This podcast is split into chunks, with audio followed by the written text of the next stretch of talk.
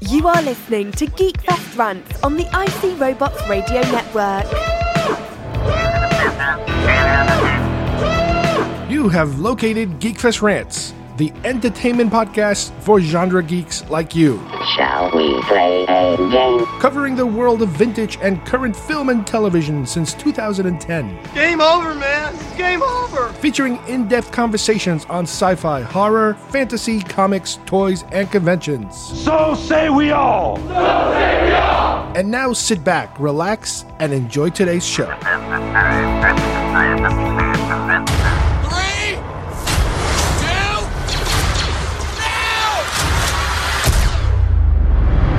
what's your name anyway? Hey, kid, there's a big shot gangster. He's putting together a crew. You think everything sounds like a bad idea. If you come with me, you're in this life for good. I waited a long time for a shot like this.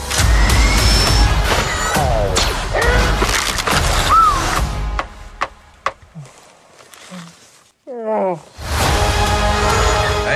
good feeling about this.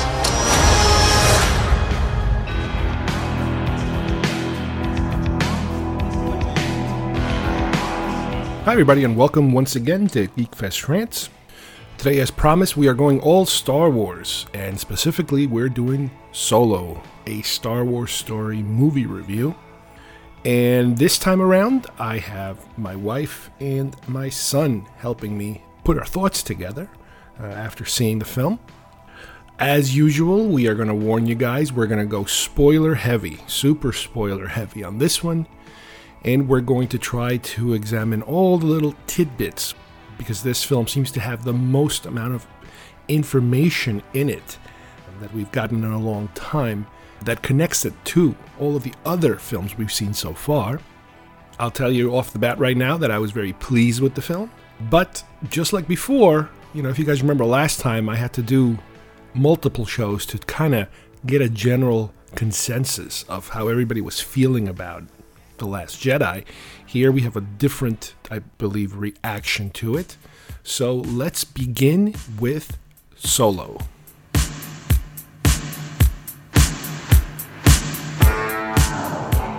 What did I teach you? You are the Duke of New York. You're a number one. You will not laugh. You will not cry. You will learn by the numbers. I will teach you. Can you dig it? Open the pod bay doors, Hal.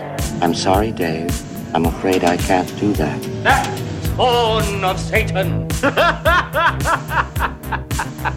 Oh, really? The Force will be with you always. Well, as promised, you know, we couldn't stay away from Star Wars too long as a subject, and I did warn you guys that we were going to hit Solo as soon as it came out. Normally, we wait a little longer for most other topics or movies because we kind of want to let it kind of settle there a little bit and breathe. But this is the type of movie, just like most of the other ones, Star Wars related, that we have to jump on it right away. Joining me today, I have Kyle and Kim, uh, both my son and my wife. My daughter was there too, but she preferred not to jump into this discussion. This is the second of the standalone films. It's unusual because it- we're developing this pattern now, uh, which maybe it's just coincidence and who the heck knows, but it seems that the more controversy behind the scenes that you have with these films, as opposed to the less controversy and the, the more positive feelings they seem to have while they're making it, the opposite reaction I seem to at least get in a lot of people as far as the turnout. You know, just like Rogue One, this film had a lot of reshoots take place and rewrites and a whole bunch of stuff that they rather not talk about. You know, it's it's very hard nowadays to get a, a behind the scenes detailed, you know, description of what's happening. You know, when we had the the Rinzler books, obviously, you know, they came out 30, 40 years later, but they were very detailed. Even though we were still getting a Lucasfilm version of the story, there was a lot of information there that you could kind of gather as to what the problems were in making a lot of these films. But as soon as The Force Awakens came out, and initially they had planned to do an A. Rinzler book about it, they pulled the plug on that right away. Disney said, or somebody said, no, no, no, we can't really go into it. Even though I don't believe The Force Awakens had that much drama that was known ahead of time, you know, behind the scenes, other than Harrison Ford breaking his leg. You know, I don't think there was too much. But then you know, with Rogue One, there was some drama behind the scenes and reshoots, and the trailer looked very different than the final outcome of what the film looked like, and the film ended up being great. The Last Jedi, everybody was gushing over how great it's going and how wonderful the new director is and how they love him so much that they're going to give him a whole new trilogy. And then the movie comes out and it kind of splits the fan base in half. So while that's going on, and even before that's going on, rumors are circulating that the solo film is in trouble because uh, all of a sudden the directors they hired, Lord and Miller, who used to be from what was it? A Lego movie. A Lego movie, and I think 21 Jump Street. Yeah. So they have a comedy background, more or less. Uh, rumors started circulating that there was a problem with the shoot, and all of a sudden they get fired. And little by little, we start to hear stories of them being more on the comedic side and them claiming that they wanted a comedy that you know they were hired to shoot a comedy which doesn't really hit me in that direction. And lucasfilm saying no that they wanted a comedic touch to it. So there's a rift between the two. There are stories going around that they would encourage all the actors to improvise their lines and that Kathleen Kennedy and and Kasdan were upset about that because they wanted them to shoot the lines that were written for them. So they got to a point apparently where they would do it both ways. They would shoot it completely ad libbed, and then they would shoot it completely line by line. And then this way they could kind of keep them happy, but then still shoot it the way they wanted. Uh, I believe the the editor was also changed at some point because he, I guess the guy was editing to their style. And they also were not shooting enough coverage, possibly on purpose. This way, when it comes to editing, they can only cut it their way. So, whatever the story is, the bottom line with this film is that they ended up getting booted uh, about three quarters of the way.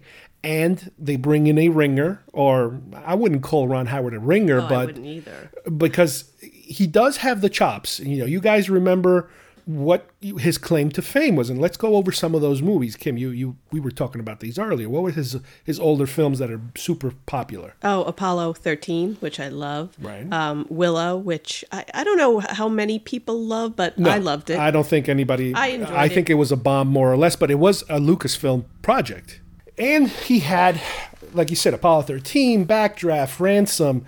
In the '80s, he had Splash, Cocoon, Gung Ho, you know, these are comedies, obviously more more light-hearted films. Parenthood, another kind of drama comedy. Uh, Far and Away, more of a actiony drama. Ed TV, How the Grinch Stole Christmas, A Beautiful Mind, that was a big one for yeah, him. that was a good one. Which you know kind of started a collaboration uh, not only with Russell Crowe but with Paul Bettany. Then he did a series of Da Vinci Code based movies that he just wrapped up, you know, kind of recently. Those are all his. Obviously, he didn't write that stuff. That's from a from a book that's uh, very popular. But then after that, he kind of started doing films that w- weren't really that popular. I don't want to call them flops, but they definitely were not, you know, top notch kind of stuff. Uh, he did In the Heart of the Sea, which kind of, you know, it's like, okay, next. I think he did also a Beatles documentary recently. So he wasn't exactly, you know, on fire right now. And like I said, I, I, I find it difficult to kind of call him a ringer because, you know, he does have experience in with Lucasfilm, but it was so long ago that it really barely matters. There is a there's a note in Wikipedia that he was actually offered Phantom Menace and he turned it down, Yeah. Yeah. which is like really. I thought Lucas was going to jump on that from the beginning. Supposedly, he had, he had too much other stuff going on. But, Yeah, and- but I think that would have been. I, I would have liked to have seen Uh, that. I don't know, and and and Spielberg, I think, also was offered something with the prequels, and he also turned it down. And maybe that's what Lucas said. All right, screw it, I'm doing it my- all myself. I don't want to mess around with other people. But anyway, so they bring in Ron Howard. He has to now reshoot a majority of the film. He finishes off a couple of weeks of shooting. And then progresses to do a five week reshoot on top of that. So more or less, this whole film has been reshot one way or the other. They even had to uh, remove a character, right? Because the guy couldn't do the reshoots. Right. Well, they didn't remove the character. They just they switched removed him out the, with Paul well, the actor. It was They- Paul Bettany's character, who's the big baddie here, Dryden Voss.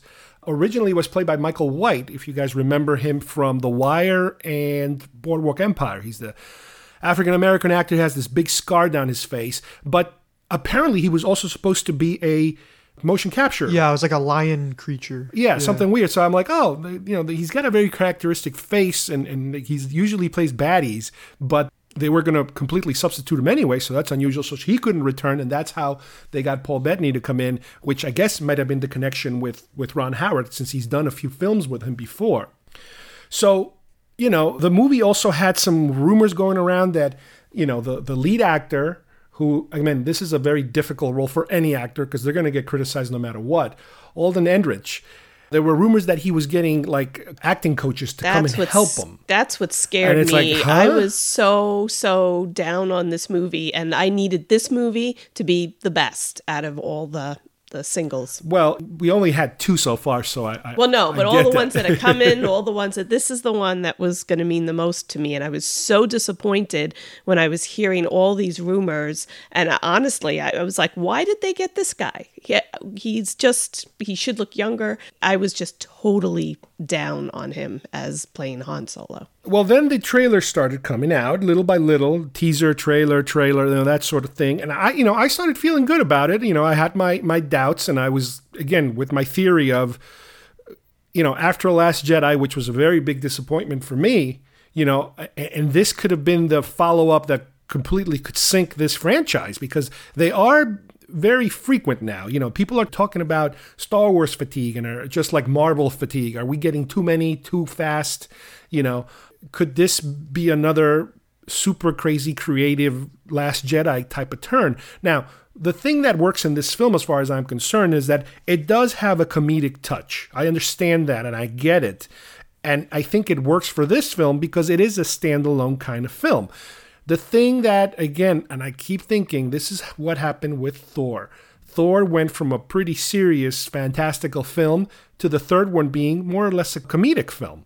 And it works. Where it shouldn't work, it works. Here, you have the same scenario. These are Star Wars films, but these are Star Wars films that can afford something different because they're not necessarily tied to a trilogy that, that that's surrounding them and and feeding off of them. The Last Jedi, again, because we're coming off Force Awakens, I had too many problems with because of that. But for a standalone film, you know, I can see that. And I can also see how the problems with the directors, the directors probably wanted to go more comedic. You know, make it would have even been way too much. This was a nice balance. Right. And that's the thing that I also complained in The Last Jedi was that I, I get the humor and I understand that there is some humor that works for a typical trilogy, but then you go overboard with the humor and it feels weird. Here they kind of put the brake on it at a certain point and they, you know, they throw you the jokes and don't get me wrong, this thing is full of all kinds of jokey, funny material. But wow, what a difference it would have made if they would have gone even a little farther with it. Let's go over the actual story because we're dealing with. I guess this is a uh, this is an origin story. I guess if you want to call it similar to Marvel. Let's see. Han is running scams in Corellia, and he has a kind of like a girlfriend, and they're trying to buy their way out. What do you mean, kind of like a girlfriend? That was his girlfriend. Well, they were his in love. girlfriend, they were going to he- run away He and obviously escape didn't together. know her that well. Oh, he did. No, because Oh, I have my, I my theory is that she didn't change. I think she might have been using him from the beginning Ooh, just to get through really? this portion of her life. Oh, I didn't get that. So they they they're running a, a, a, some kind of scam where they're gonna hopefully pay off somebody and they're gonna sneak away and something like that. And in the process of getting away, she is not able to get away, but he is. But he unfortunately has to join the empire in order to be able to get away as a recruit, you know, because he wants to learn how to fly or whatever, but ends up being basically just a foot soldier. And he wants to get out of that, and then he there hooks up with some criminal guys that are running scam, bigger scams, bigger, bigger, uh, uh, bigger missions that they're trying to, you know, score. You know, this is all for money. This is not uh, Smuggling. yeah, they're smugglers. They're they're criminals, Uh, which is the whole background of, of the whole solo storyline. So we go through an entire mission that it seems to be going pretty well, and he kind of is able to manage his way into it, and he even befriends Chewbacca in the process. And that was adorable. Yeah, they, they do a they do a slightly different take on what we all thought the exact canon was. And then at the last second, the mission falls apart because another gang gets in the way and the shipment is lost. And now all of a sudden they owe the big boss a lot of money because they lost this shipment that they stole. So we end up getting a secondary mission. And this is where they hook up with Lando because they need a fast ship. And that's the way that Lando works his way into the story and, and they meet each other. And that gets you to the basically the second half of the film where you have another mission and overall, and especially towards the middle and later end of the film, the film starts to turn into more of a western. You get the feel of the whole western motif, the locations, the actions, the how you set up your characters, the double crossing that takes place left and right, all the way up to the end, where in a typical western, you know, the bad guy, the the Clint Eastwood type of character, size with the the peasants. You know, he he that whatever treasure it is that they stole, he turns it over to the peasants. Where here you have a similar situation where they're going to give this this loot, this uh, fuel, really, because it's worth so many credits over to the peasants that are in a way you, you know you thought there were other criminals there but they end up being the beginning of the rebellion also a different branch of the rebellion uh, and that kind of splits him with just about everybody else that he's involved with, other than Chewbacca, and to a certain extent Lando. You know, his his so-called girlfriend, you know, tries to double cross him. The boss tries to double cross him. His mentor double cross. Everybody double crosses everybody at this point, and that's where we end up with at the end of the film. So let's start talking about a little bit of not necessarily specific Easter eggs, but different things that are happening in the movie. As usual, we're going to go spoiler heavy here. We always do. But let's start off with the big surprise cameo, if you want to call it. Kyle, why don't you tell us uh, who we see at the end of the film, which is the person behind the person behind, you know, it's the, the, the bad guy behind the bad guy behind the bad guy scenario. Darth Maul. Now, how does he play a role in this? From where we like remember, basically, he did survive Phantom Menace. Why? How? His ability with the dark side of the Force was so strong that he because of his and his anger with Kenobi basically just drove him to survive all that time. But but where do we see this? Where can people find this information? Because well, it's not in the yeah, film. In the Clone Wars is when he they the first bring him show. back. Yeah, so you watch the Clone Wars, and then he shows up again in Rebels too. But eventually, he actually he gets killed by by Obi Wan Kenobi. But in between that time, like the Clone Wars, he starts building this like criminal empire with all these different guilds, and he loses it, but then he starts getting it back again. And at this point in Solo, he's in control of. He's like the silent leader of Crimson Dawn. Like nobody really knows except for apparently Dryden and um, Qi'ra. and Qi'ra. Yeah. And now and uh, Dryden was the original figurehead of Crimson Dawn, but he, but Maul was always the leader and everybody just like, oh, uh, Voss is the leader, I guess, because they didn't know about Maul. And now, now Qi'ra is in charge now, and Maul says that, and he tells her to go back to Dathomir to meet him. So I guess that's where his base of operations is, and we we do see it in Rebels a little bit. It's just like this cave, mm-hmm. basically. But it's very interesting that I, I was not expecting them to put Darth Maul in here. Yeah, I thought that at the end we were going to get a more traditional Star Wars villain, let's say, for example, yeah. a Jabba, yeah, or, or even an emperor, yeah. you know, somebody that's usually behind the scenes. Yeah. Which, but what what surprises me the most about this is that I was always under the impression that Disney wanted to get away from the prequels or the non OT material as much as possible because they wanted people to focus on the original trilogies to tie them specifically to the new movies, to the new trilogies. But the fact that they are going to throw Darth Maul here says to me that maybe not. Maybe they do want to capitalize on all this material that's been put out, especially with Rebels and Clone Wars. Yeah. They, they need to. If Disney is smart, and there are times I question whether they understand the fan base as well as they should. Lucasfilm. Yeah understood it. It's why they gave everybody, I'm not everybody, but they gave people rights to use material and stuff, people like podcasts and shows, because they understood that the, the fans were their lifeblood. And Disney knows this, but I don't know if they understand the complete psychology but that's of the, the, that's the marketing, fan. That's the marketing yes, element but, of but what Lucasfilm. I'm saying is maybe they realized that they, they can't just keep Darth Maul or the prequels completely out of the picture because while there are people that you know the prequels are, are, are a big conflict. So there are people that that like them people that love them people that hate them. And but they need they need to they need to keep some form of canon. Even though they ditched it they have to cater to hardcore fans that know the history. Well even Lucas I I remember clearly that you know he would whenever he would have any criticisms of why did you do this or why did you do that? it would always come back to well it's my story. I do whatever I want. I made them for myself not for the fans. Which is fine. Which is which which is true and that's the way he did it.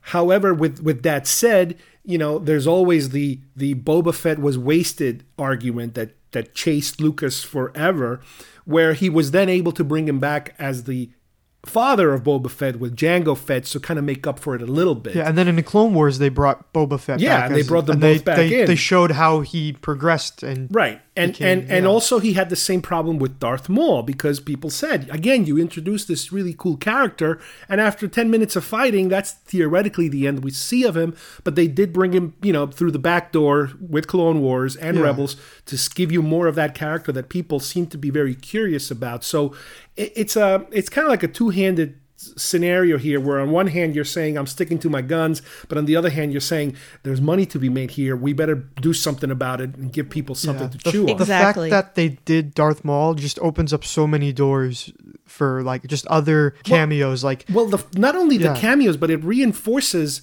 the entire Clone War series, Yeah. and and it it really throws all that into the. I know that they were considering it to be canon to a certain extent, and when Lucas was in charge, he had these different levels of canon, and you had the films, Yeah. and then you had the TV shows. There were tiers, but Yeah. now by throwing that character in, you're on an equal footing, well, pretty much. Clone Wars was always canon, but uh, like I mean, uh, obviously the a lot of the comics and stuff before all the comics pretty much before a fun fact all the comics before the disney purchase except for the darth maul dathomir comic was considered not canon anymore. But the darth maul dathomir comic which takes place right after we last see him in clone wars that was still canon. And they re- they repackaged it as a marvel comic too to help enforce that that it's still canon. Well, what you're doing at this point now is you're forcing uh, film viewers to engage in what I would consider to be EU-ish kind of material. Now you're forcing people to go in that direction a little bit. and I I think that this that the way that they did that I think is going to help. But I mean, there's other factors with other issues that are gonna Well, it'd be, it'd be interesting but- if this is going to go somewhere. In other words, were th- was this just a bone that they threw at the super fans to to kind of you know give them a, a rattle? Or is this something that will lead somewhere where you will encounter? Granted, you know, there's a good chance. You know, we've been hearing the re- the reports.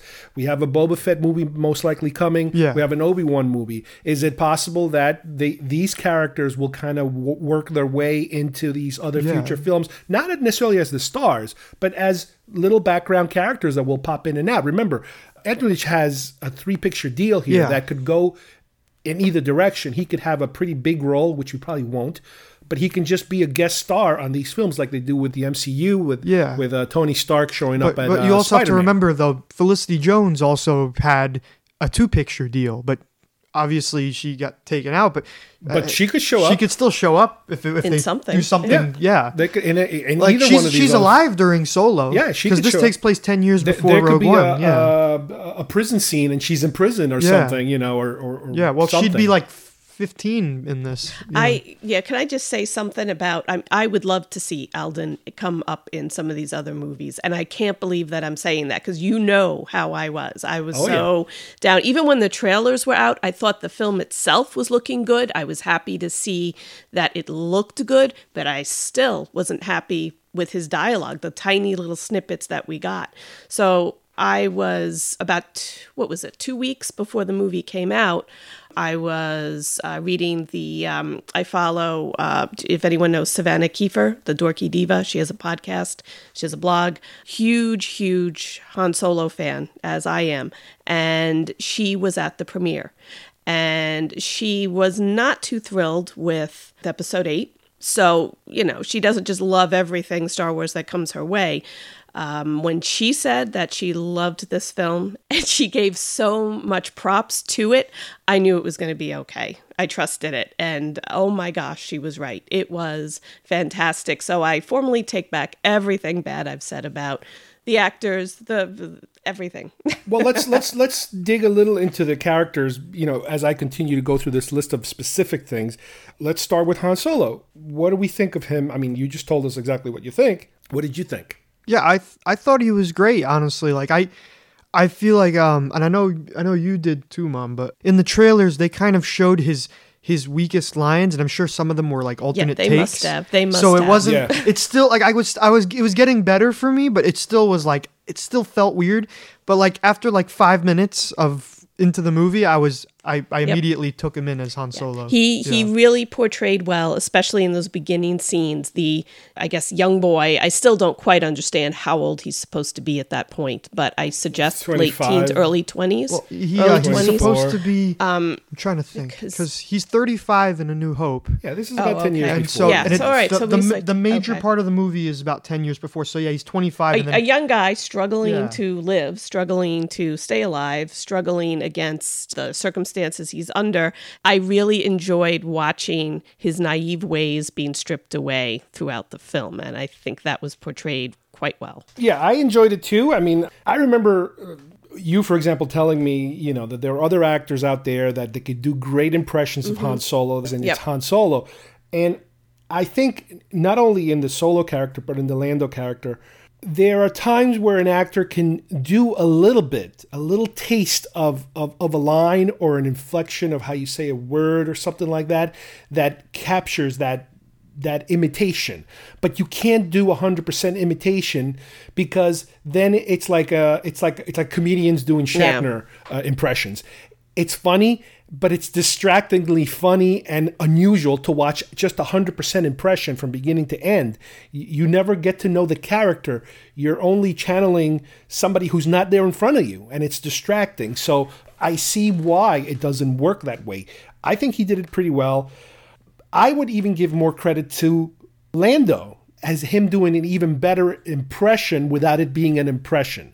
Maybe Yeah. it's the costume, maybe it's the lines, but with Han, he has to be laid back, he has to be calm, he has to be reckless and always looking for the next scam in this film. Granted, by the time we get to Star Wars, he's a little more calm about it.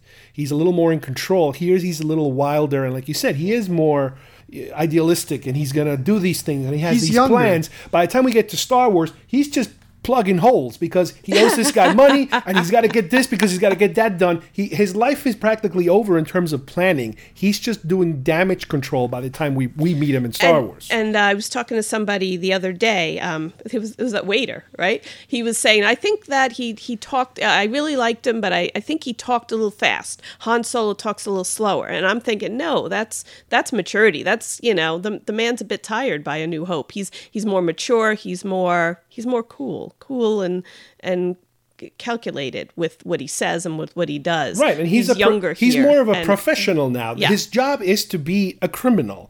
That's his job. He's he's a he's a pirate. He's you know he's all those things that he's not yet at this point. He's like a young guy trying to join a gang, and he's trying to impress everyone with all the BS he can come up with in this movie. And it can't be easy for him because, as Qi'ra said in the movie, his his real nature is good. Right. goodness. And and I still think, and I like I said, why I love him. like I said before, I still think that I don't think she just changed as uh, in those three years. Her personality completely changed. I think she was, in a way, using him more or less in the beginning. Granted, they were maybe boyfriend, girlfriend, whatever you want to call it, but it just intensified as things got worse. So she became more of what she already was. I think in the in the film, like I think after the three years had gone by, I think everything she did, I think she had something in her heart for him, but I think from the time they reunited to the end, she always knew how it would end, how how she would, you know, everything was yeah. very calculated for her. But I really thought that in the very beginning of the film that they were this couple in love. More of a I blank really, slate. I didn't, yeah, I, I didn't get that. I just think too much changed for her in three years. While he was struggling just to get back to her during that time, she was just struggling probably to stay alive. And I guess that that can change a person. I would think. Now, what did we think of Lando? I thought he was probably the best like portrayed honestly out of everybody. Donald Glover did an amazing job.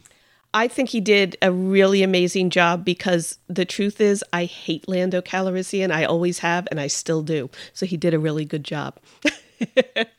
Again, yeah, I, I, agree with both of you. As far as who who did the best job with their character, yeah, I think it is him because he gives them so much more of that slimy used car salesman feel uh, yeah. to to he's constantly cheating he's constantly but he it's it's like he has the bare amount enough to be a good guy just barely to that point. And also you know with with lando there's a lot of props in terms of the, the way he dresses the way he keeps the falcon. There were so many things in the falcon that are so lando-ish. Oh who didn't want to try on all those capes? Well Oh, I did. There's a lot of capes, and obviously they make fun of it, you know, as they should, because he is was the first guy I think to wear all these capes in the movies.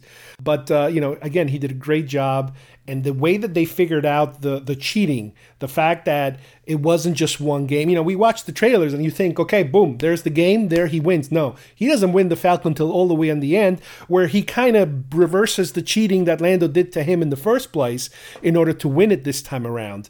Plus, we also got that insight between Lando and his robot that I know some people are freaking out about, and how that robot is also incorporated now into the actual Falcon. That's we're, cool. We're going to hit that too. Now, let, let's talk about the. Well, ch- there's nothing really to say about Chewbacca. Chewbacca is Chewbacca no matter how you slice it. The canon of Chewbacca is pretty much, I would say, 75% there. You know, he meets Han Solo, and Han Solo frees him from some kind of enslavement. Originally, we thought something about him being enslaved and he owes Han a life debt and yeah, he they, leaves his family to go with Han because of this debt. But that was all I don't know EU canon yeah, something. They, yeah, well we, we don't see Lumpy and Stumpy or whatever, oh. but um I and the, and they don't mention the life debt. I mean, right. maybe maybe they'll mention it later or like Chewie mentions it, but they, we, we don't know because there's no subtitles sometimes. Yeah, who knows? Him, I don't know. know. But um, but we do get a scene where he frees a, a, whole bunch of other Wookiees. But in in Clone Wars, don't we get uh, yeah, Ahsoka the, freeing Chewbacca also from another yeah imprisonment? From, from yeah, but yeah, this is obviously this or something. Is obviously before Episode three, but but yeah, he get oh, okay. Chewbacca gets stuck with uh, with, with uh, as a slave and yeah, uh, okay. But also we see in in Rebels they go to Kessel Obviously, this is maybe five years after this movie, but they go to Kessel and they free a bunch of Wookiees at, at Kessel. But uh, Chewbacca's not there. Right. So, but you do get a little bit of that. And like I said, he does get to rescue other Wookiees that are being enslaved. So you kind of get the background yeah. of that. Now, let's let's talk a little bit about the the bad guy slash questionables. We talked about Emilia Clarke's character, Qi'ra, how she's questionable. What about uh, Woody Harrelson's uh, character Beckett, which is the Han Solo's mentor, that that tells them outright that sooner or later everybody's going to betray you. Obviously, even himself, you know, even yeah. he's going to betray. So you have to walk into this movie knowing that everybody can just completely betray everybody. He makes me incredibly uncomfortable with that, which I think was the point. And it takes a while for him to accept them because he turns them down and and beats them a couple of times before you know while he was in the uh, military because yeah. he's kind of like a he is military but he's pretending to be military yeah, he yeah. stole a uniform or something mm-hmm. i think that he's just you you always had in the back of your mind he's gonna he's gonna do something he's gonna turn on him. But then there's these scenes where he's kind of talking to him almost like with fatherly advice. Yeah. So the dichotomy of that the that fatherly figure and yet you had a feeling that he was going to betray him and then he did anyway is he's just very uncomfortable. And his um, his gang you have a couple of interesting characters. You have uh, the girl that is kind of like his girlfriend, yeah. which we don't really find out too much about her. She's like another badass uh, gang member of you know of the of that crew that eventually you know she's out of the picture fast. He did seem to be affected by her death, though. Yeah, and he yeah. was def- he definitely apparently had plans, you know, future plans. Those two together, but it's almost kind of like it's part of the business, you know. Yeah. It's he's got you got to move on. And because, after that, he probably really just didn't right. care anymore. And, but there was anything. another guy played by Jon Favreau, right? His voice and was yeah. it mocap? I don't know if it was. Yeah, mocap. it was a little mocap. Yeah, was, and he um, was a cute little character, a four arm character, who always saying like interesting, yeah, funny things. He was basically Rocket Raccoon. That's yeah, like, yeah, yeah, yeah, pretty much. That's what I kind of thought. Uh, now about uh, now, now let's talk about Paul Bettany's character. He's like okay, he's the bad guy behind the crew, let's say. He's the middle bad guy, mm-hmm. but he's kind of the biggie in this film, the one we talked about earlier that was replaced by a different actor.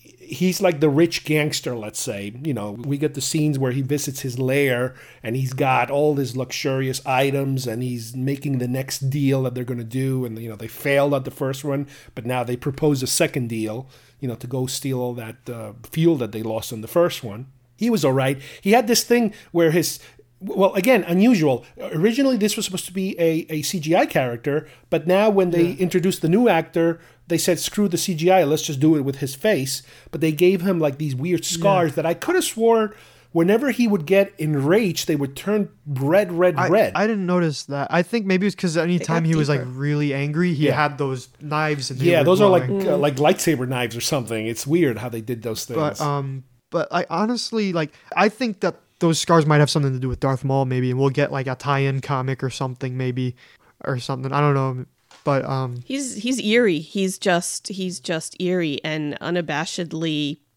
unapologetic over how he goes from one moment being, yeah, are you okay? How you doing? You know, and, and you know, straight into, you know, if if you don't do what I need you to do, you're dead. You know, um, it's, yeah. it's it's very like, creepy. It's, it's, it's so like blatant. a high end gangster thing where yeah. they can be completely civil and. And, I've always and, found that and, creepy though. And uh, yeah. uh, high class, yeah. but then they throw the psychotic in between sentences. Yes. You know, that's that's that has always creeped me out. Never in everything like that. Um, now, let me hit a couple of things here because I, I definitely want to talk about this. There's so many callbacks in this film to everything, just about everything Star Wars that's ever been done before. I almost feel like this film was done in the opposite manner that most of the other Lucas directed films were done in terms of they gave the fans so many shout outs to just about so many aspects of, of canon and almost canon stuff. Yeah. For example, the disguise that they wear when they infiltrate the mining colony Beckett's disguise is Lando's disguise from Jedi. How it's great his was helmet. that? It's yeah. part of the chest plate. So I guess it's part of that thing is just living in the in the Falcon, waiting to be used. yeah. In Dryden Voss's office, few people have pointed out, and I did see some of this, not all of it. There's lots of Easter eggs in there. Apparently, you have from the Indiana Jones films the fertility idol, the stones from Temple of Doom, the Holy Grail from Last Crusade there is a giant crystal skull that you could say is from Crystal Skull, or it's the from the cover of the Han Solo novels, the old old original Han Solo novels.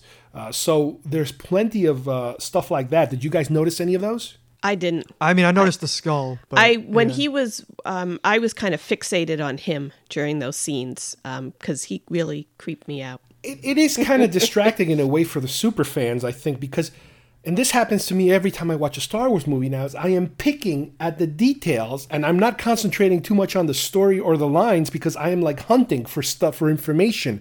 I don't want to miss anything. And, unfortunately, this is the type of thing you got to watch a few times because either you for, you miss something from the movie or you miss something that was in the background. You also have in the office a Mandalorian armor that uh, at first people were thinking it's a Boba Fett cameo, but it wasn't.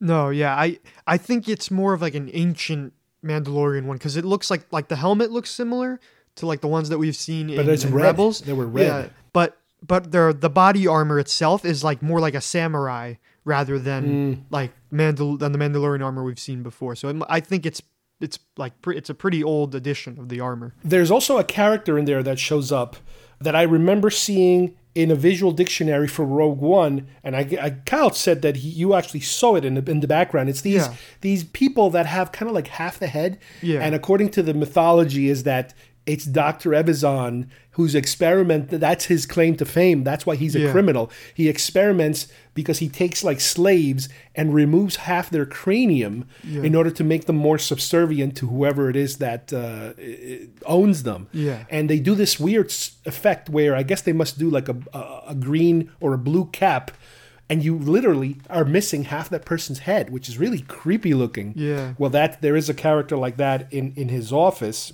Let's see. When Chewbacca is playing with Beckett, uh, the Holochess, there is apparently more creatures, more characters than there was in New Hope. I thought so. And the reason was that because, now the, the real reason is because historically, when they build the holochess thing, they had, I believe they said they had 12 creatures, you know, that they were going to animate in stop motion. But Lucas, for some reason, said, you know what, only give me 10. So there were two creatures that were never used. Those two creatures, they called them uh, Bulbous and Scrim. They gave them actual names to them. Well, when they were kind of ramping things up to do it all over again, they realized they found these extra creatures and they realized they forgot to put them, you know, they, they couldn't put them in the first time. So they actually have them now in the holochess. And when Chewbacca gets angry and bangs on the table, those two little creatures disappear. So that means that he broke the game, thereby not getting those extra See, creatures down the line. This is the stuff that the hardcore fans need. This is this Yeah. is catered to to us of Right, all and- ages, the hardcore fans. And it's the type of thing that, yes, Lucas probably wouldn't have bothered with because it was an artistic decision in this first place not to include those creatures, but to throw it here, it kind of helps. Uh, Clint Howard, who's Ron Howard's brother, always gets a cameo. He got one here. He's one of the robot fighting slave masters or something. Yeah. Uh, and he gets uh, beat up uh, during that thing. Uh, Bossk is mentioned as a possible hire. Yeah. So That that's interesting. And I actually read something about that. If they do any sort of continuation, they want to bring Bossk on as a character at some point. Yeah, that'd be cool. Because they were saying, like, you know, he's trying to convince them to hire them. And, and, and she's like, you know, why don't we hire Bossk? He's Yeah. a, you know, much I, better. I hope that like if they when they do that Boba Fett movie, I hope it's like it's another heist movie, but they have Boba Fett teaming up with these other bounty hunters, and Han Solo is in there too with yeah, Chewbacca. you can give him a small role and he can have a small Yeah. role. There's no problem. The the famous "I love you, I know" line gets a, a weird twist here because by the end of the movie, Lando says to Han, "You know, I, I hate you," and he says, "I know," which everybody understood what the twist Yeah. there was. There was a correction in the movie itself that it seems to be happening since Empire came out, and that is uh, Lando keeps referring to Han as Han That was great. and he does it on purpose just to piss him off. Yeah. And Han says, "No, it's actually Han." Yeah. And and it's like you can then he tell just those keeps two- going with it, yeah. they they're just messing with each other. At the end, when the are actually playing for the Falcon this time for real, and Han win, wins. This is when he hugs Lando the same way that Lando hugs him at Empire when they first meet him. Yeah. Yep. And the thing that takes place at that point is that Han actually removes, I guess, that card Yes. that he's Yeah. got that device under his sleeve to, to so he couldn't cheat. So then he could cheat against him, and that's how that takes place. Yeah, well, the- you know, in in Empire, they're they're exchanging that hug again, and even though something wasn't literally Lando didn't take something from Han, he knew all along. He had Vader waiting in the Well, he had something up his sleeve. So yeah, I hate Lando Calrissian.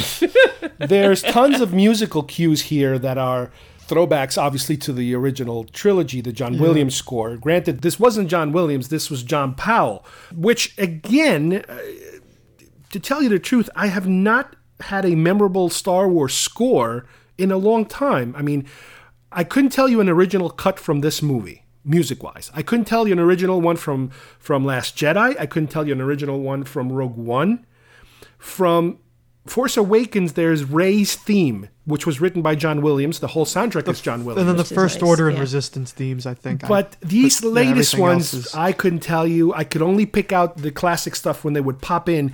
But Yes. it was done in a very weird way that I really don't enjoy. And that is, they have regular music, and then all of a sudden, in the middle of whatever regular music, you know, original new music, they throw you a couple of beats of a more recognized theme. But- and it's Yeah. kind of like, I, I understand they're trying to make us think of that, but it's just abrupt. It's kind of like holding a flag saying, "Look over here.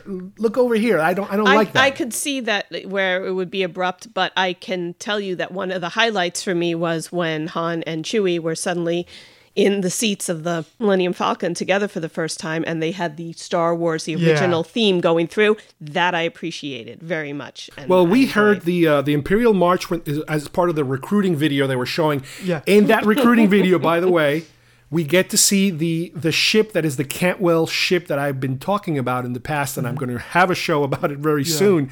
That uh, was reduced. Apparently, it was supposed to have a bigger scene, I guess, but it was reduced basically to a hologram Yeah. of this old uh, conceptual ship. Yeah, and that Imperial uh, March thing, it's actually the same. It's it's meant to be more of a march. It's a recruitment, and, and uh, it's and it's the same. It's the same song that they use in Rebels in during one of the parades. That's right. Yeah. I do remember they did that. It's the same one. I did hear the asteroid chase music during some of the flying sequences, the Tie Fighter attack sequences. I did. We also heard uh, a little bit of Duel of Fates when we saw Maul at the end. yeah. So they, they don't do remember throw those. Yeah, they do throw those left and right.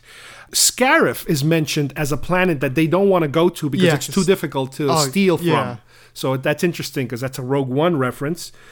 Beckett mentions that he killed Aurra Sing. Now, why don't you tell us what that's all about? Yeah, Aurra Sing is a bounty hunter. You see her briefly in episode one, just Yeah. like looking at the pod race. But she's really more from- yeah, and then in Clone Wars though, you see her like actively like being a bounty She's hunter. been in a couple of and she like she was like a mentor for Boba Fett at one point, and she's fought like Ahsoka and Anakin and them.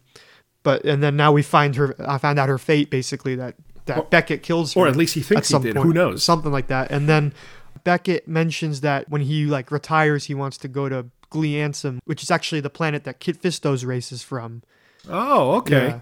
Let's see. There is an eventual duel between Han and Beckett. And the way that the duel is staged is that Han already has a blaster in his hand and he's surprising Beckett.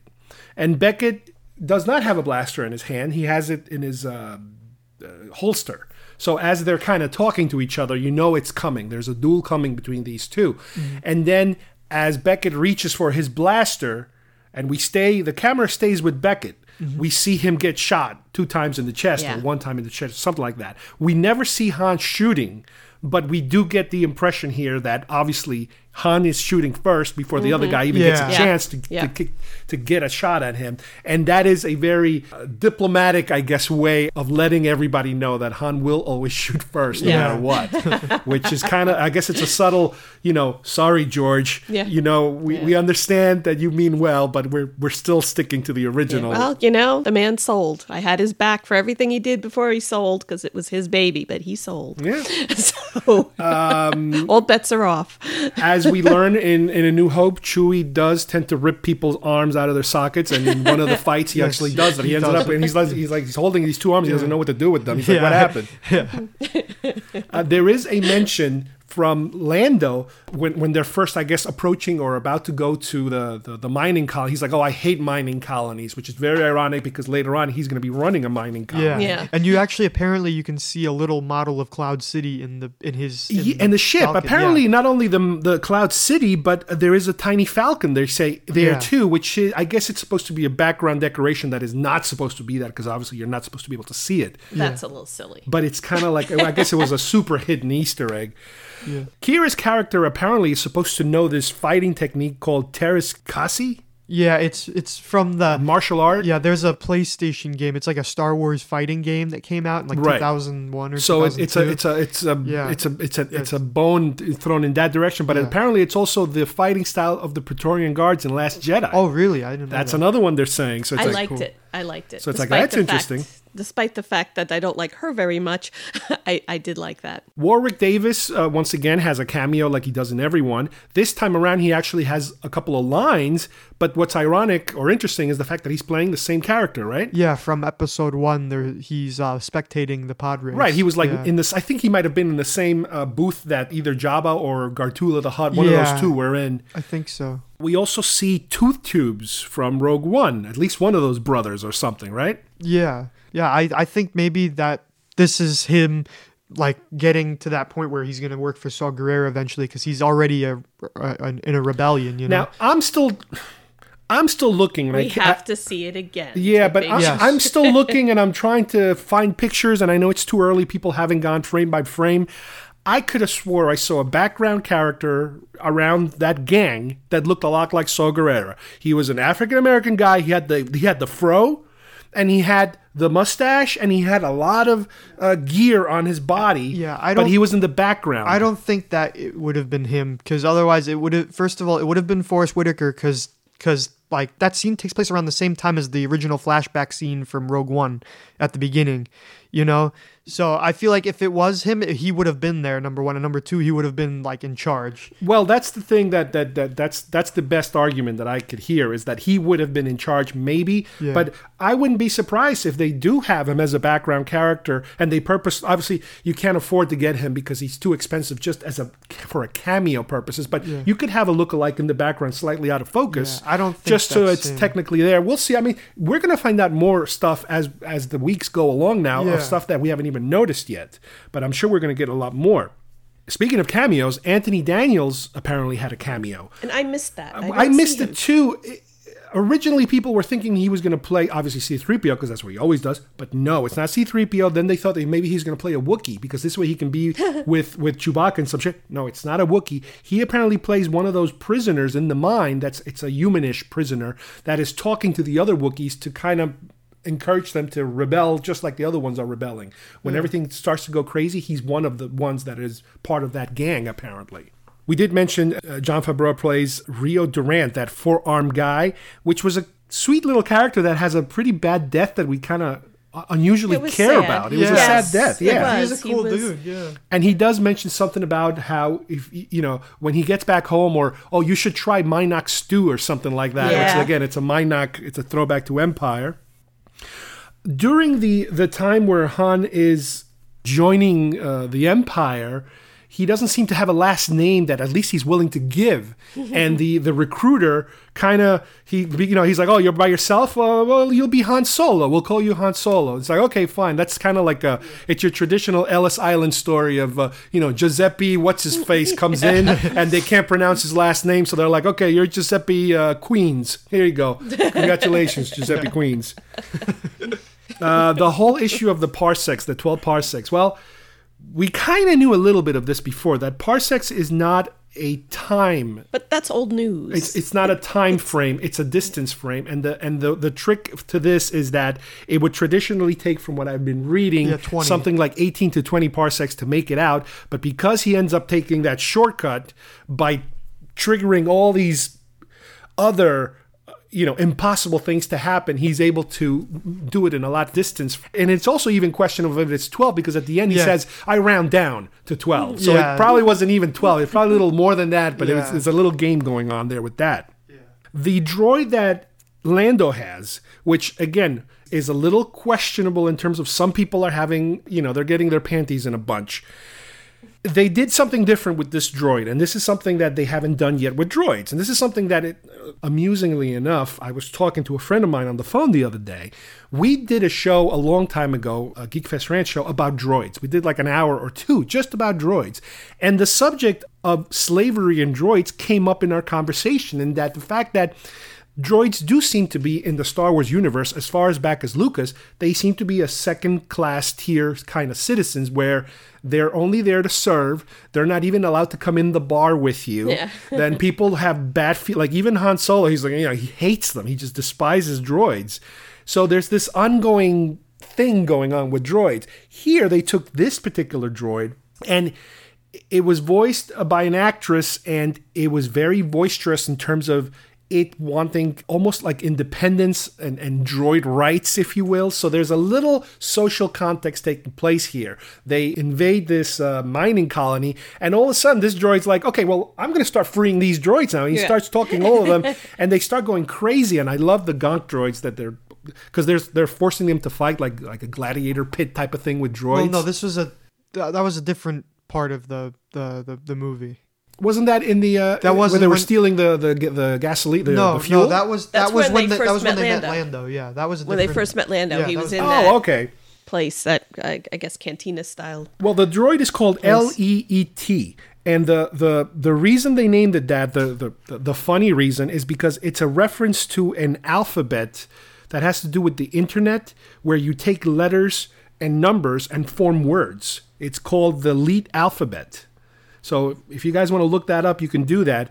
Uh, but I've, that's I've the heard whole. of that. I think. I think I've heard of yeah, that. where you can take numbers and form words and letters, and Oh, it's kind of like okay. a license plates where you ta- take these and you can form these words out of out of combination of numbers and and uh, letters. But this is a droid that it's a little different because at one point they're talking about how you know she the droid has a moment with Qi'ra where they're talking about men for example and they're saying you know he, you know he's cute you know I know you've been watching him and I can tell you're interested in Han and whatever.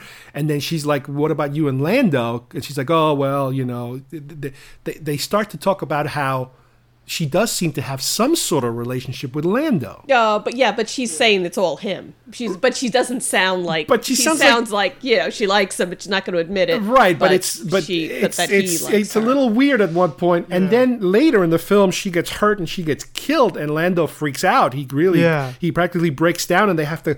He has to carry whatever's left of the body of the robot in the ship, and they have to help him out because it's almost like he can't even move his body himself. I, I actually did feel a little bad for Lando at that point.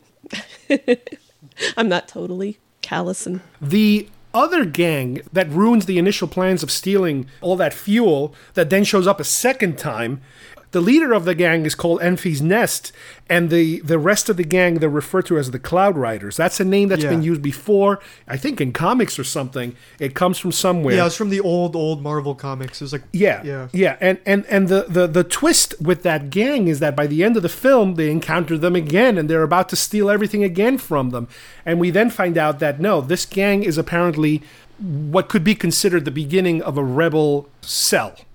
Yeah. Uh, they're about, you know, they're, they're, they're trying to fight for the rights of the people that are being uh, robbed left and right. They don't really mention the Empire that much. No, 'cause it it's the- more it about everybody Dawn. stealing from each Yeah, other, the all the Crimson Dawn was gangsters and the, and the stealing from them, pirates. yeah. So she, you know, this person takes off the helmet, and you're expecting like some kind of weird, disgusting creature to come out, and it's it's a girl, and it's like, wait a minute, what the hell is this?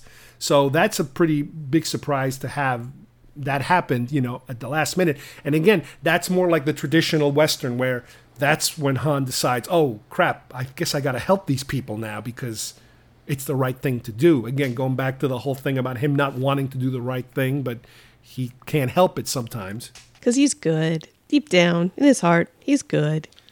the planet where they're fighting with the army when he's uh, training as a, as a as a as a foot soldier, it's Mimban, which is also uh, from Splinter of the Mind's Eye, another throwback. You know, another throwback to uh, to uh, the earlier stuff. The gangster that we see in the beginning, that's kind of like a caterpillar-looking thing coming out of the water. The voice is by Linda Hunt, who you might be more familiar with her. I think she was in uh, NCIS, uh, The Year of Living Dangerously, a long time ago. So she's, uh, I guess she's a voice actress now, also as as, as far as uh, as far as we know. When Han is challenging Lando for his first card game, uh, he puts up his ship that he doesn't own and doesn't even have. And the model of that ship is interesting because it brings us to Rebels, right, Kyle? Yes, uh, they mentioned uh, what was it, the YT freighter? Something like that. yeah, that's that's the same model as the Ghost. So, not that he's aware of the Ghost, but I guess that's a known model of ship, which is a derivative, I think, of, of the Falcon. Yeah, it's it- another yeah, it model. before, yeah. yeah. There's another cameo of a character that maybe Kyle you can help me with because I'm not very familiar with called Tam Posla, and he's apparently one that showed up in Rogue One and is in the Doctor Aphra comics. Oh, the the the With blue, the helmet with the blue helmet. Yeah, yeah. yeah, he was in the background in the first Lando Gamble thing. Yeah. So there's just about a ton of and and this is only from the first uh, you know this is only after seeing the film two days ago all the information that's out there now of all these connections that are just about all over the place what about those whales Kyle? because i could have swore those whales are part no, of something having to do with That- okay, so first of all, we don't see those whales in the movie. now hold on let's let people know what we're talking about when they're doing the Kessel Run as part of the the shortcut they enter the section that is unsafe and in that unsafe section you have like all these almost like black holes that are opening up and these Yeah. these these these kind of like octopus whale things with spikes Yeah, and it's- teeth It's not a. It's not Are those the, same, that we it- saw on Rebels? No, it, it's not. It's a completely different creature, but it, it has the same like feeding process where They- they eat the there's fuel. yeah, there's yeah, there's creatures that they'll they'll live in these gas clouds and they'll eat things. Like like in Clone Wars they had these um like you know from uh Kamino, the those little winged creatures. Yes. Yeah, they have things like bigger versions of those that hide in nebulas and they Yes, the, neb- we've- the and we've seen those. We've seen those yeah. too. But um but yeah, it's the same feeding process, but it's not the same creature. Definitely not. Well, speaking of creatures that are winged creatures, when we were looking at the capes in Lando's uh, cape room, if you will, Mm-hmm. there was one cape that kind of stuck out and it would look like a Hawaiian shirt. And then later in the film Yeah, wears- is what he's wearing. Well, Yeah. I found out, yeah, you got to look it up. The pictures on those is it's these winged whale kind of things that was a McQuarrie concept drawing Oh, from uh, from Empire, and they just kind of duplicated them into a shirt because they wanted to make like kind of like a loud shirt with a lot of stuff on it that looked unusual. Yeah. and that's what he's wearing at the end. This very and then loud also shirt. also at the end when they they pan into that jungle planet where they Oh, are, yeah. yeah that that actual pan was reused from the original original teaser trailer for Rogue One that was screened at like at one of the celebrations. And it's it's impossible. Yeah. I'm still looking for it. I can't find yeah, it. it's on YouTube, but it's it's a leaked thing. It's like shot with a camera. Yeah. because they never officially released Now, it. Now, why would they do that? The it's so movie's out, the movie's like been out. Basically, that trailer, it's it's panning up, and then you see the Death The Star. Death Star, but and- obviously they don't have the Death Star there. And in it's the like, day. and it's like Obi Wan quoting the Death Star. Basically, is what Oh, he's okay. doing. Well, like that's the voiceover you hear while it pans up, and you and you see those little winged creatures too.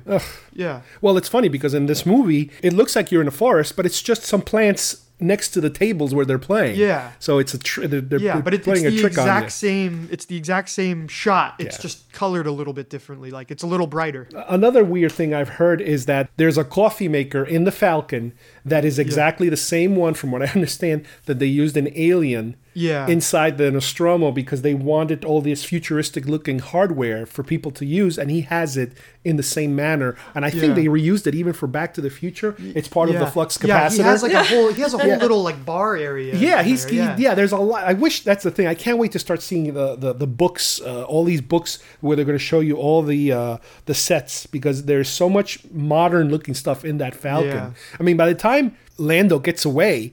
That ship is a mess. It's been clobbered. It's it's leaning Yeah. forward. It looks like it's been practically half of it smashed Well, flat. the, the the guns are first of all single cannons. Yeah. Uh, and and they're and one of them is broken. Han will later turn it into quads.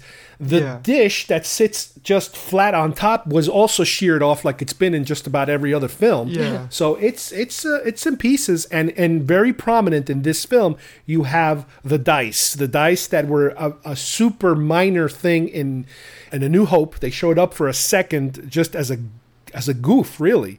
Uh, but later, with the more modern films, they kind of reintroduced them, especially in Last Jedi. They re- reintroduced the dice, and you definitely see them prominently here when he's riding on his uh, on his land speeder. He's putting the dice there first, and they're his, and and I think he gives them to her, and he gives them back to her, something like that uh, during this movie. and they're also prominently displayed on our mic stands. Yes, I'm looking at them right now, and they're they're pretty They're they're, pretty cool. heavy looking, Yeah. and they're golden. Di- Maybe yeah. they're loaded dice. I don't know. Who knows?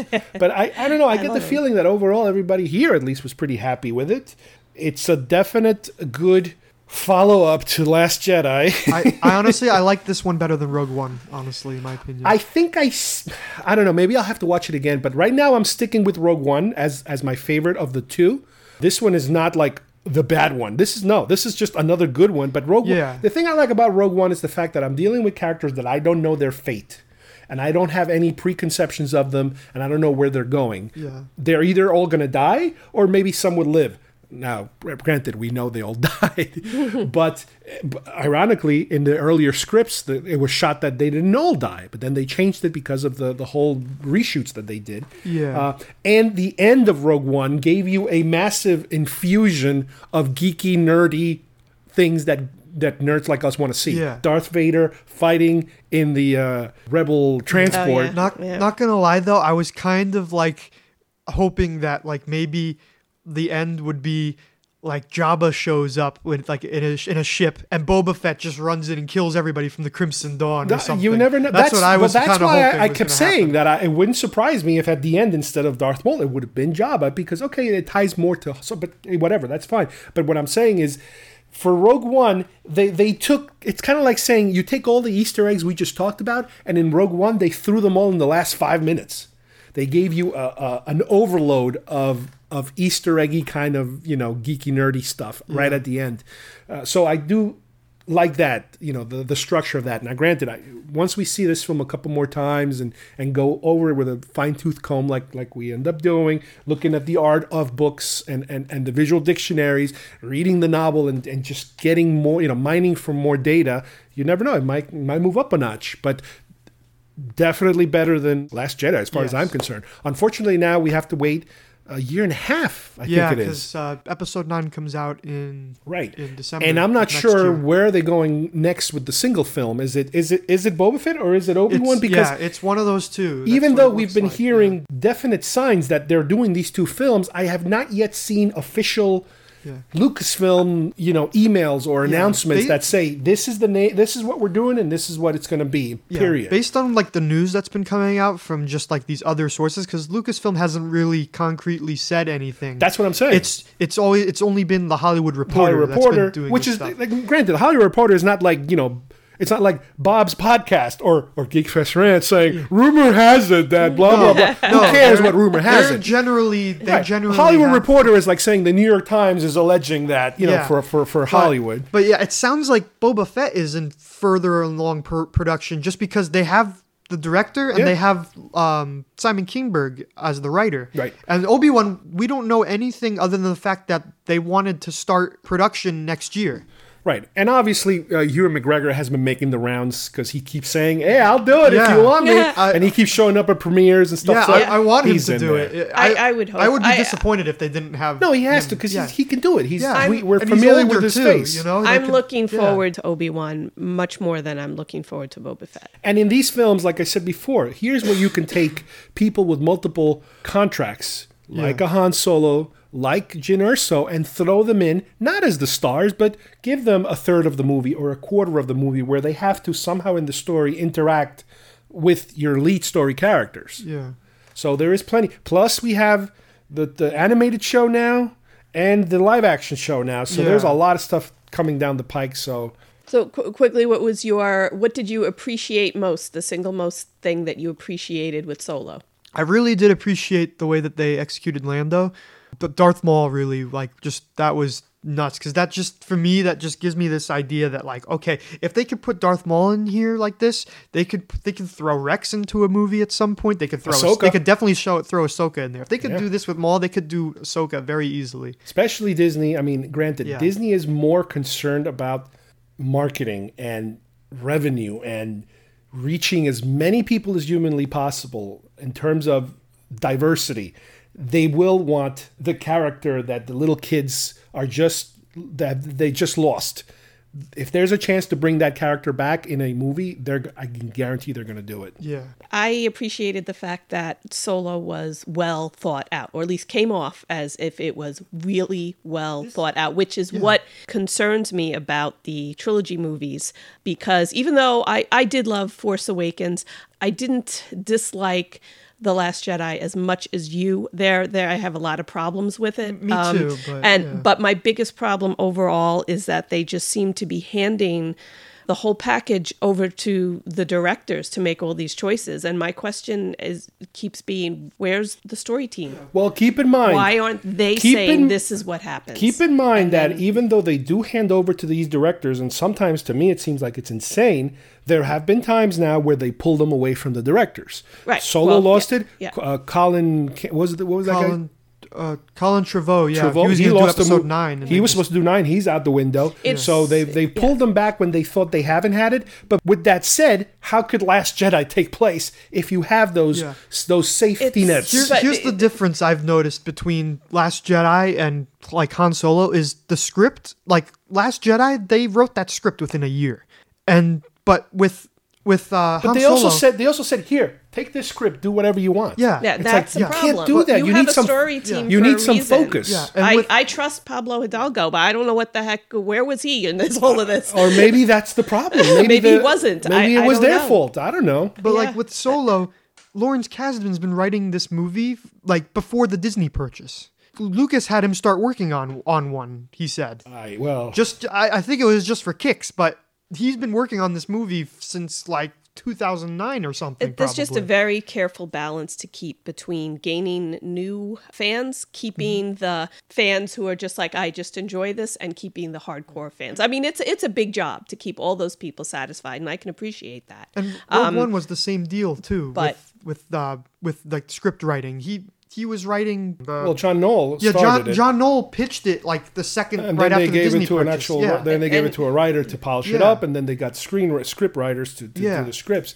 But but even that at the end, remember, Rogue One had a different ending, and that's why the trailers look different, and that's why eh, in the version we got, everybody dies, and then there was another version where not everybody died. Well, you know, if it, if it means pumping these movies out a little slower, I, I can live with that. Just, just Yeah, I put think the- they should just- get the stories Yeah. down, nail them down. Solo looked like they had a plan to keep everybody happy. keep- Well, that's one of the things I in read place. was that the were- script is really not that different. It was the direction that changed. Right. Like I mentioned before, that you know, less ad libbing, stick to the script. the details the details were in there and they were they were details that made the story work they were details that made the characters work and they were details that kept the the hardcore fans and, happy And I'll say it And again: if you want to what you experiment, if you want to experiment with tone, do it on standalones. Don't experiment with tone midway through a trilogy because it Yeah. it derails it. yep yeah. So I guess overall we're pretty happy here. I don't think I'm going to have to do three shows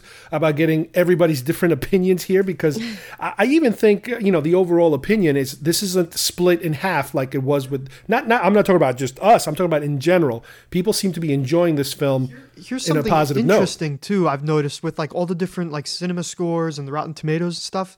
Rotten Tomatoes, the audience score for Rotten Tomatoes is like a fifty percent, but it's because half the people on there that actually rated it didn't actually watch it and they said it in their in the comments too. But the cinema score, they take it from people that actually watched the movie Yeah. as they're leaving the theater, A minus. That's, very That's good. not bad. They That's said but they said it was because due to the you know that they heard that you know lando was a pansexual character Yeah, and that and um just the, right? the, the Isn't robot the the robot thing? too they had a problem with the robot because like oh it's social justice and oh Well, yeah, too too many So, you know, references to social but justice. you know what? There's no point in even delving into that because it's why reward it with with conversation. It's ridiculous. and it and Watch the movie. They're basically sabotaging. Part of the reason I think they're losing money is because people are sabotaging these movies without even seeing it. Well, that's happened a lot in the past. I mean, I think part of the reason why Solo isn't making as much money right now is because it's in May and we literally had Avengers, then Deadpool, and now this. And they just barely made it to number. They're barely making it to number one this time. Well, I don't understand why they're now going back to winter. They should stay in winter. because i- if they were going to stay in winter, stay in winter. Is it was this? I don't know if this was an experiment I to bring it it, to summer like it initially was supposed Yeah. to be, or is it is it standalones are summers and trilogies are winters? Is that what they want to do? I don't. I have no clue. if they're going to satisfy us by wrapping up this trilogy in a decent, good way and somehow fixing certain things, then they can take all the time they like, according to me. oh yeah, and they have a year and a half now because it's this is going to be like the longest we're, stretch. We're not going to get it until December, December of, of 2019. 19. Nine- Yes, we have a year and a half. Yeah. Wow, that A is year and a half time. to that, a year and a half till Galaxy's Edge at Disney World. Yeah, I that's don't a- that's all gonna be How are we hitting gonna around the do same it? time. How are we going to stand it? So definitely lots of Star Wars content down the line for us, and we are going to continue uh, with other Star Wars subjects. And I will obviously be exploring this a little deeper, you know, in different aspects. Obviously with the merchandising and the books and all that stuff that's coming, you know, right around the corner.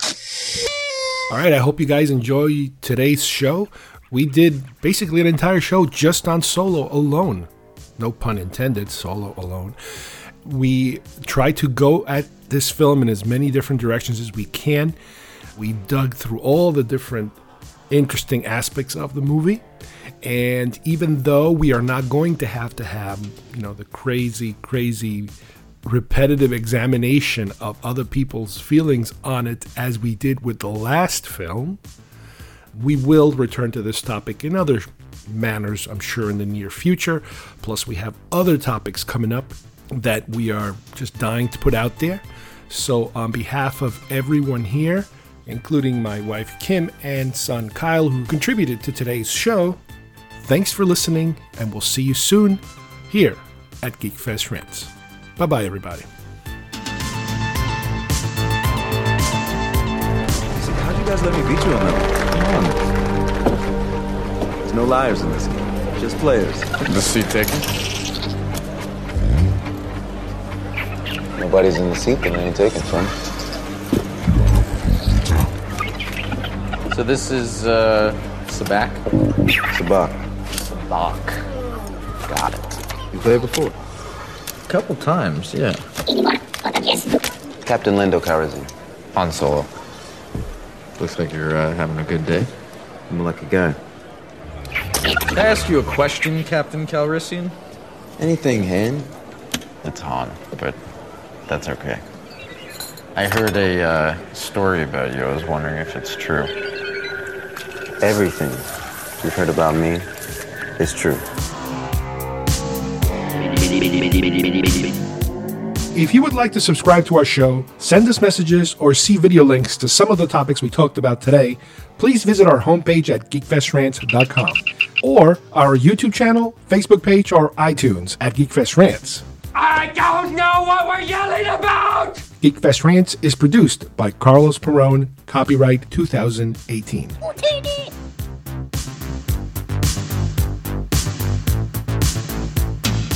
This broadcast is part of the IC Robots Radio Network. Visit icrobots.com for this and many other nerd slash nostalgia related podcasts. You won't be sorry for long.